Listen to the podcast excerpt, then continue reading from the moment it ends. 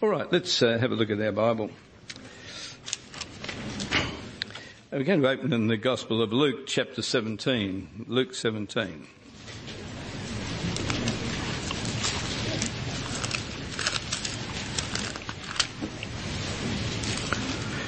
We're going to start reading in verse uh, 22.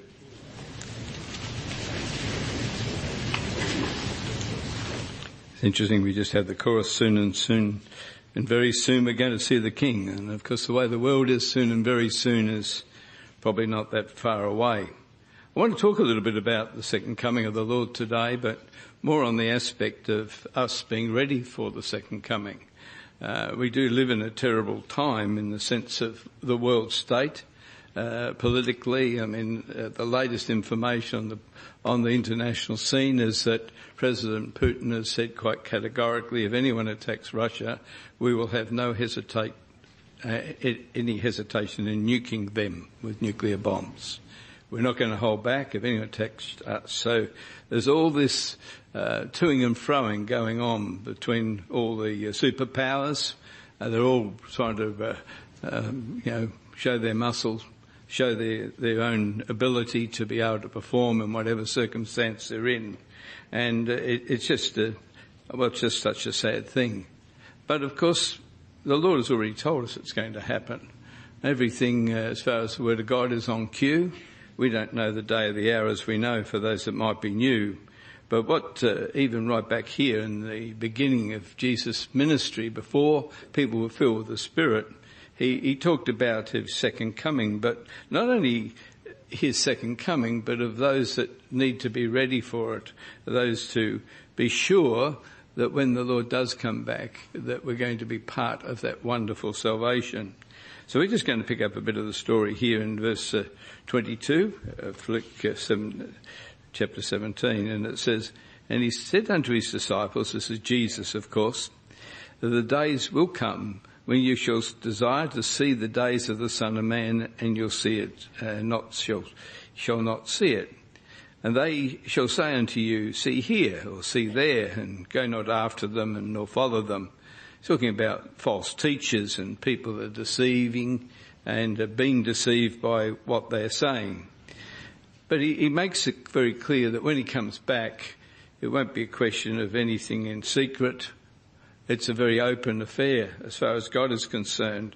He says, for as lightning uh, that shineth out of one part of uh, under heaven and shineth under the other part under heaven, so shall the coming of the Son of Man be. And of course, uh, this event that's going to be taking place is like, uh, as we often try to describe, the heaven's going to be like a gigantic screen from one side of the heaven under the other, and whether we live in this part of the earth or completely the other side of the earth, uh, this particular day is going to be so relevant that every eye on the earth is going to witness who it is that's coming uh, through the clouds. How the Lord makes a screen like that, well, we don't know, but He knows how to do anything. But it says, but first, He says, even though that the sign of the Son of Man is coming, um, He suffer, um, must He suffer many things and be rejected, rejected of this generation. And then He talks about as it was in the days of Noe, or as we know in the Old Testament, the word is Noah, so shall also be in the days of the Son of Man. And they did eat and they drank and they married wives and they were given in marriage until the day when Noe entered into the ark and the flood came and destroyed them all. And then he used another illustration. He says, likewise also, as it was in the days of Lot, they did uh, eat and they drank and they bought and they sold and they planted and they builded. But the same day that Lot went out from Sodom, it rained fire and brimstone from heaven and destroyed them all. It says, even thus shall it be in the day of the Son of Man, when the day of the Son of Man is revealed. In that day he shall uh, be upon, he that shall be on, upon the rooftop and his stuff in his house, whatever stuff is, but there's a lot of stuff around our house, um, let him come down and take it away and he that is in the field, let him likewise not return back. Remember Lot's wife. And of course that's just a little statement there, but you know, those of us that understand the story of Lot. He was taken out of Sodom and Gomorrah, a, a most dreadful place, and he was told to go forward and not look back. And here was this one, the wife of Lot, that decided to turn back. And as we know in the scripture, she became a, a pillar of salt. And so she looked back. And remember, don't look back once you've got your hand to the plough. As another scripture aptly says, when you've got your hand on the plough and you're ploughing a field, the very worst thing you can do is look back. Because instead of being a straight line, the line will go all over the place. And so we're to remember that little illustration of Lot's wives. And whosoever shall seek to save his life shall lose it, and whosoever shall lose his life shall preserve it. And I tell you that that night there should be two men in one bed, and one shall be taken and the other shall be left. Two women shall be grinding together, and uh, one shall be taken and the other left. Two men shall be in the field, one shall be taken and the other left. Actually, the word in each case, whether it's the word man or woman, it's not in the original manuscripts. It just means two shall be in bed or two shall be in the field. Uh, that the uh, translators put that in to make up a meaning. Some would want to try and make other stories out of these things. And it says, and they answered and they said unto him, Where, Lord? And he said unto them, Where are you going to take us? Or where are we going on that day? And he said unto them, Wheresoever the body is, thither will the eagles be gathered together. And if we have a look at this story just a little bit more in a way of comments, it does say, uh, particularly in verse 25, that before the event takes place, we must suffer many things. And uh, that we'll, we'll find that uh, in the world and with people, uh, there'll be disapproval, people will be uh, repudiated or spoken evil against and, and rejected. He says, in that time and generation, that'll be the state of the world. And we're living in a world that disapproves of so much that's right, that speaks against it, and just totally rejects, particularly in these days of the concept of God and being a Christian and being able to uh, have a different life. And of course, they think there's something wrong with you. And that's why that we read just a moment ago, Jesus is saying to them, when you think about what's happening, as I'm talking about the things of the second coming, think back to the story of Noah. How they were eating and drinking and marrying and taking marriage right up to the day that God shut the door. But God did shut the door. Think about Lot and how he went away from Sodom and Gomorrah. And the story was that his wife looked back and turned into that pillar of salt. And it's going to be no difference in the day it's bringing out when the day that Jesus Christ is revealed. There'll be a lot of people that'll be looking back. They're not looking to what there is ahead of them because there is nothing ahead of them. And so Remember these little illustrations the Bible is trying to tell us. The message is not to look back, in our case, to our old way of life. The way we were before we come to the Lord. As we've heard testified, not a very good life before we come to the Lord. But when we come to the Lord and receive the Holy Spirit, the Bible says we've got everything that pertains unto life, a life ahead, a future, and we've got God in our life. A life of godliness, being godlike. And so for that to happen, we're particularly not to look back to the old way of life. The natural things of life do go on and we've got to do natural things in our life as we're saying. And, uh, you know, like they did then, there's eating and there's buying and there's selling and there's building and planting and going to work, going to school and all this manner of things. But the message is being ready for something that's ahead. Forget the things that are behind. You can't alter things that have happened behind, but you can have a bearing on what's going to be your life ahead of you in this natural life and in, in the life that is to come. Because we don't know when, but when Jesus comes, it's just going to be like the time that Lot walked out of the city of Sodom and Gomorrah. The moment he walked out of Sodom and Gomorrah, the hail and the brimstones fell. So we don't know when that's going to be. But what it's telling us is that when Jesus comes, they're going to be doing what they did in Noah's day. They're going to be eating, they're going to be drinking, they're going to be marrying, they're taking in marriage as if nothing's happening. And then unexpectedly, down comes the hail of, of the destruction and the elements melting with fervent heat. And so they asked him, where Lord? Where, are you going to take us to? And he said, as you read in the last verse there, wheresoever the body is, the eagles will be gathered together. And it's interesting because it ties in, of course, with the scriptures. Right back in the book of uh, Isaiah chapter 40 verse 31, we, we read about those that wait upon the Lord will renew their strength and they're going to mount up like eagles.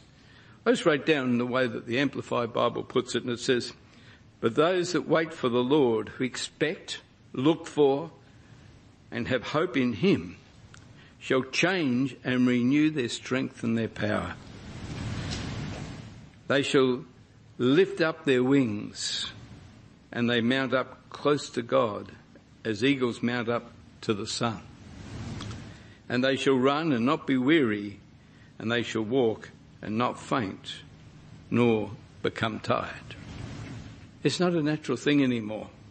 When you rise up to meet the Lord in the air, everything changes. We could read about it in 1 Thessalonians chapter 4 in that moment and that twinkling of an eye at the last trump and the trumpet will sound the dead will be raised incorruptible and those that are alive and remain. They're going to draw up together to meet him in the air. It's a very clear picture painted in the, in the Bible that it belongs to us. But the warning is don't look back. Don't look back. You've got to look forward very, very clearly to what lies ahead of you. And so we find, we go on, we'll read a little bit more, just a couple of points we might make in the next chapter. He went straight on in verse 1 of chapter 18 to talk about a parable that we use sometimes to talk about not giving up in prayer. And it says, He spake unto them, this is Jesus, to a parable, to this end, that men ought to pray and not to faint. He went on to saying, in the city there was a judge, which feared not God, neither regarded man. And there was a widow in this, that city, and she came to him saying, Avenge me of mine adversary. She had some complaint against someone. But he would not for a while. He, he couldn't be bothered with her. She wasn't very important as far as he was concerned. But afterwards he said within himself, though I fear not God and I don't regard man, so he's pretty a heartless sort of a judge by the sound of it all. Yet because this widow troubleth me, I will avenge her, lest her continual coming shall weary me. She's going to keep it up, and you never know what she might resort to next. She might bring out a dagger or something on me. And so, as far as he was concerned, the only way was to get her off his back by giving her what she wanted. And the Lord said, Hear what the unjust judge said. And shall not God avenge his own elect, which cry day and night unto him, though he bear long with them? And so he's saying, what you want from God, it's there. The answer is promised. God's promised to meet your every need. And it, and it says that he should, that cry unto him, the, his own elect, the, that cry unto him day and night, though he bear along with them. And sometimes he's got to put up with our lack of faith and our lack of trust in our God. And, and we're asking for things in a half-hearted manner and so on. It says, but I'll tell you that he will avenge them speedily. Nevertheless, that when the Son of Man cometh, the question is, shall he find faith in the earth? Shall he find faith in the earth? And of course, the parable is to the effect that we should always pray and, and not to, uh, uh, to cower away from things, but always to have uh, our faith in God. Don't give up in any way at all. And of course the woman wanted justice and he was unselfish. He was heartless. He made, she made him annoyed and he gave her what was the thing she wanted. And so God says to remember what I'm there for. I'm there to defend you. I'm there to protect you. I'm there to avenge any wrong that's done against you when you're crying to me when it doesn't matter if it's night or day. He'll defend and protect his elect, I should say. However, when he comes, what he wants is faith.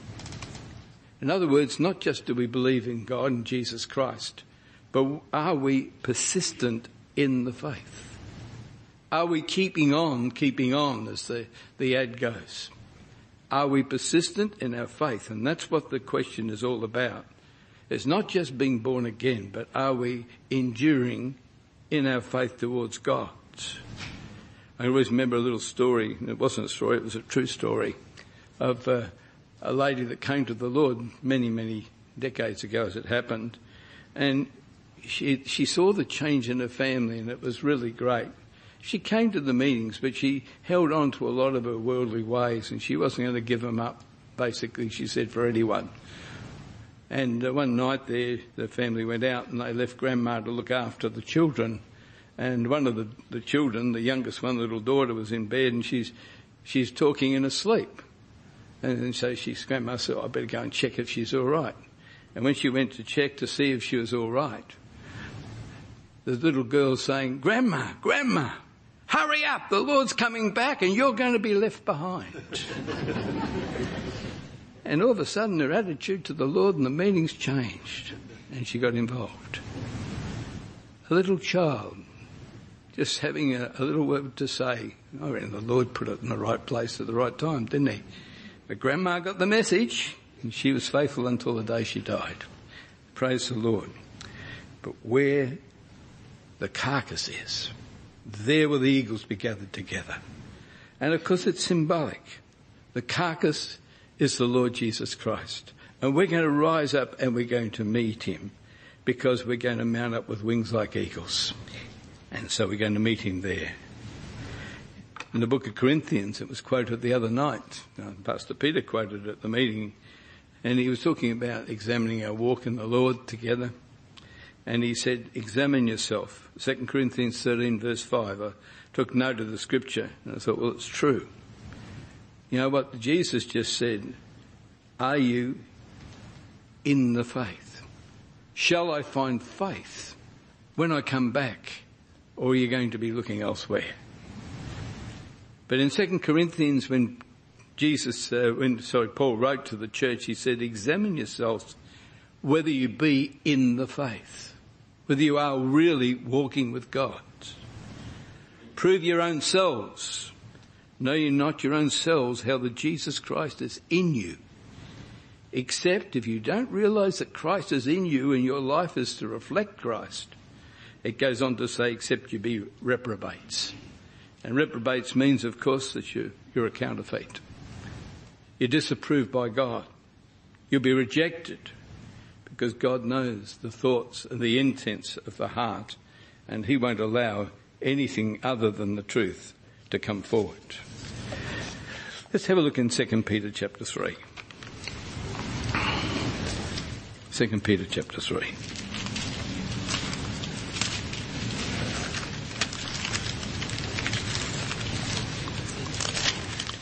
Again, some well-known scriptures.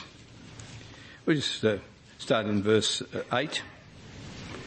As Peter is writing here, 2 Peter chapter 3 verse 8.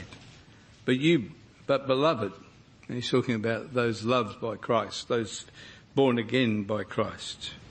He says, but beloved, be not ignorant of this one thing, that the day with the Lord is a thousand years, and a thousand years is one day. God's timetable is different to ours. We think in minutes and hours and years. Well, to God, a thousand years is just like one day prophetically. And the Lord is not slack concerning his promises, as some men count slackness, but is long suffering to usward, not willing that any should perish, but all should come unto eternal life, or to repentance. Salvation That's what he wants people to come to. He doesn't want people to be in this world filled with his spirit and not walking in the spirit. But the day of the Lord will come, verse 10, as a thief in the night in which the heavens shall pass away with a great noise and the elements shall melt with fervent heat and the earth also and the works that are therein shall be burned up. Seeing then that all these things shall be dissolved, what manner of persons ought you to be in holy conversation and godliness? So what's your conduct? What's your holiness? What's your godliness? As far as uh, he's concerned, these things are the important things. As it goes on to say, looking for and hastening unto the coming of the day of the Lord, in which the, wherein the heavens uh, being on fire shall be dissolved and the elements will melt with fervent heat. Nevertheless, we according to his promise, the promises of God, we look for new heavens and a new earth wherein dwelleth righteousness. And wherefore, beloved, seeing that you look for such things, be diligent, that you may be found of him in peace, without spot and blameless, and account that the long suffering of the Lord is salvation. In other words, keeping on, keeping on in the ways of Christ. Even as our beloved brother Paul, also according to the wisdom given to him, hath written unto you. In other words, he's written these things out for us, our brother in Christ, that we might hold to them. And so, again, this whole section, often quoted, is uh, speaking about the second coming. And Peter is warning us that in the last days there will be scoffers and mockers that are willfully ignorant of the scriptures relating to the prominent event of him coming, they say, oh, where is the, where is this promise of his coming? So men, right back in history have talked about it and nothing's happened. But God gives us that believe a divine measurement of time. He foretells of the day of the Lord that we are looking for. And we are encouraged at all times, whether we've been the Lord for one week, one month, or some of us 60 odd years, that every time we think about it, we're doing it to be in readiness for the day that Jesus Christ returns. But in doing so, if we've got that attitude and approach, we're reflecting a true believer to the world. Because people are watching us, even when they're mocking us, how we stand in our faith and how we believe our faith Look, they pick up on it. Doesn't matter what they say. They see your testimony when you display your testimony. When you hold to your testimony. When you're not looking to the right or the left, but you're just saying, my God is my Saviour. And I'm going to be there on that day. And so we don't have to make the Bible relevant for today or tomorrow. It already is relevant. At any time you read this book, and I read this 50 odd years ago, and it's no different to what it was or is today. It's still relevant. But what we do need to do is to show how the Bible applies in our lives personally. That we can share the gospel with others when we get an opportunity to speak for the Lord and show the, the hope, the expectation of a future that actually is within us. And we know whom we believe and we're fully persuaded as the Bible talks about to know and to show others that Jesus Christ is the answer for this world. And the things he's done are set up ready for his return. The best news for this world, but they don't see it, we talked about Putin and influence he has. Well, I rather believe Jesus has got the best news. He's coming again. That's the best news for this world. And we want to show that we're in this world, but we're not of this world. That our attitude is that we want to walk in the Lord 24-7, as the saying is, 24 hours a day, seven days a week. people in this world, when you stand for what you believe in, are, are quite confused.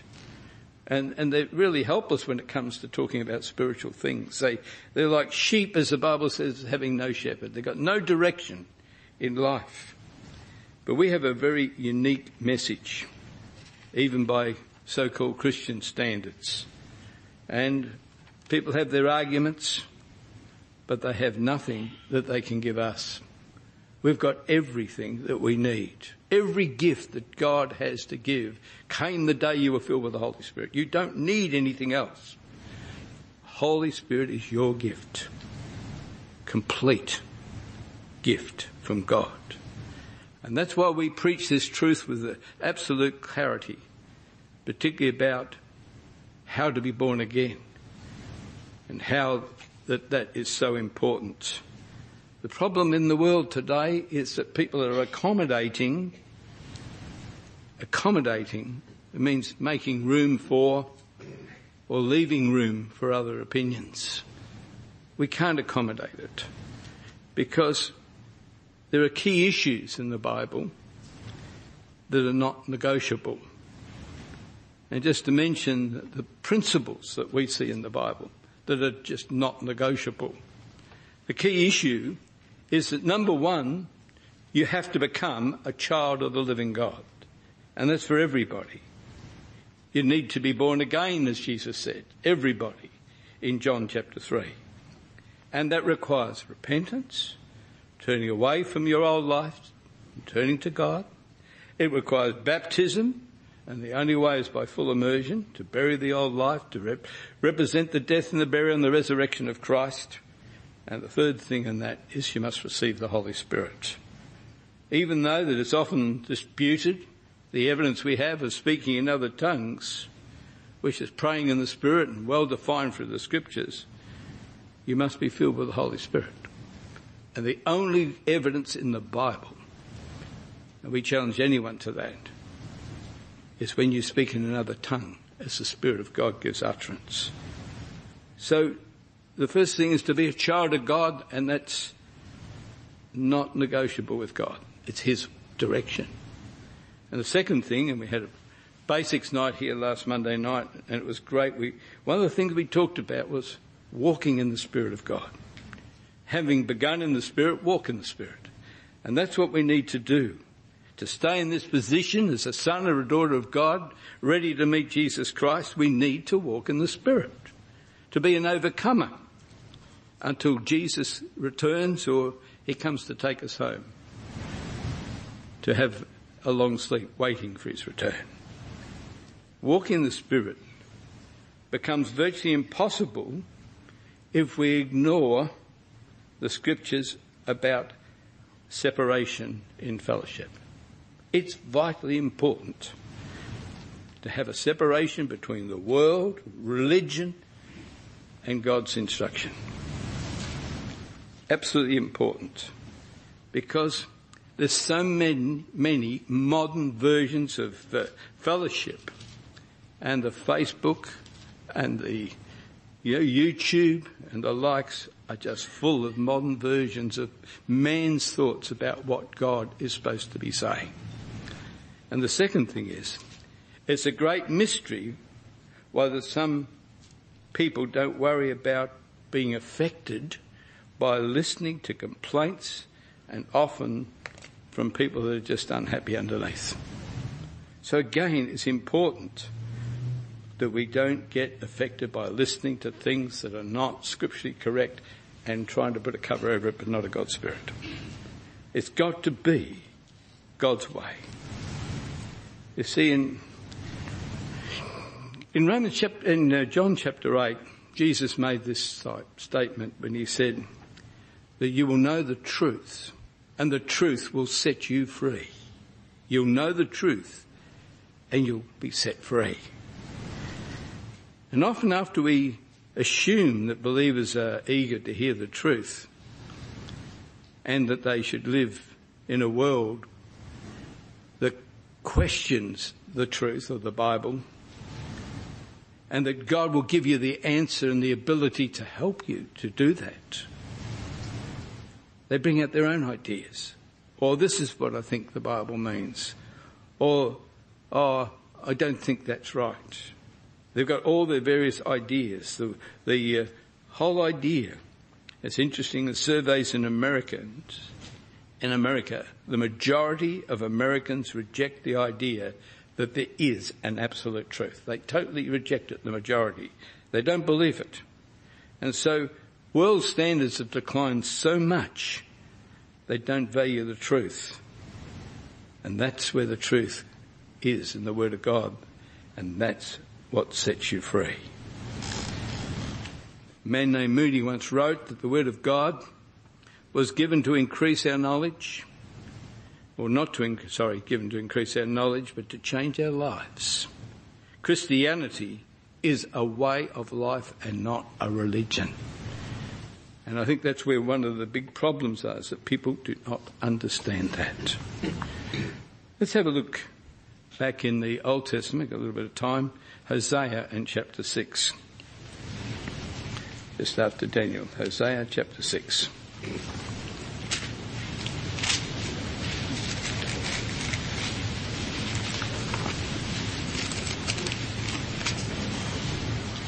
Just a couple of verses here in chapter 6. In verse 1. It says, Come, let us return unto the Lord, for he has torn, and he will heal us. He has smitten, and he will bind us up. And after two days will he revive us. And in the third day, he will raise us up and we shall live in his sight. Then we shall know that if we follow on to know the Lord, his going forth is prepared as the morning and he shall come unto us as the rain, as the latter and the former rain upon the earth. And this is the prophecy and this is a prophecy that's talking about the promise that God has made. Type of the promises that the Lord relates to his second coming.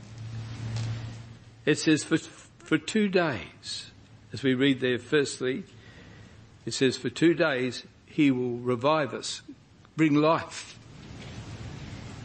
And on the third day he'll come and raise up and we'll live with him in his rights the two days of the 2,000 years from the outpouring of the Holy Spirit at Pentecost, the former rain of the Holy Spirit upon the earth, and then the latter rain is the time in which we're living immediately before the Lord Jesus Christ. For 2,000 years, He will fill people with the Holy Ghost. He's telling us most of them over that period will die before he returns. And after the two days, he says, and he will revive us. He gives us life through the Holy Spirit. But then he's going to raise us up to meet him in the air, as we talked about from the book of Thessalonians. The dead in Christ are going to be first and they're alive. They're going to meet him in the air. And on the third day, he will raise us up. After 2,000 years from Christ, comes the thousand years of the millennium. He'll raise us up and he'll give us life in his sight. We're going to rule and reign with Christ for a thousand years upon the earth, in which Jesus will rule until after the millennium and judgment day. So the former rain and the latter rain relate to the two outpourings of the Holy Spirit. After Pentecost and immediately before the Lord Jesus Christ returns. In the book of Joel, it talks about the moderate reign of the Holy Spirit in the last days. And Peter report, recorded it in Acts chapter 2 I will pour out my spirit upon all flesh. Let's have a look in 1 Corinthians, just a couple of things to finish. Chapter 15. 1 Corinthians chapter 15.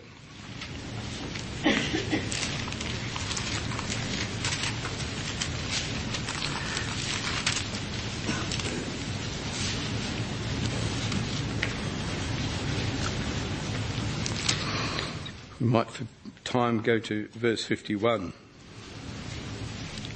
It says, Behold, I show you a mystery. We shall not all sleep, but we shall be changed.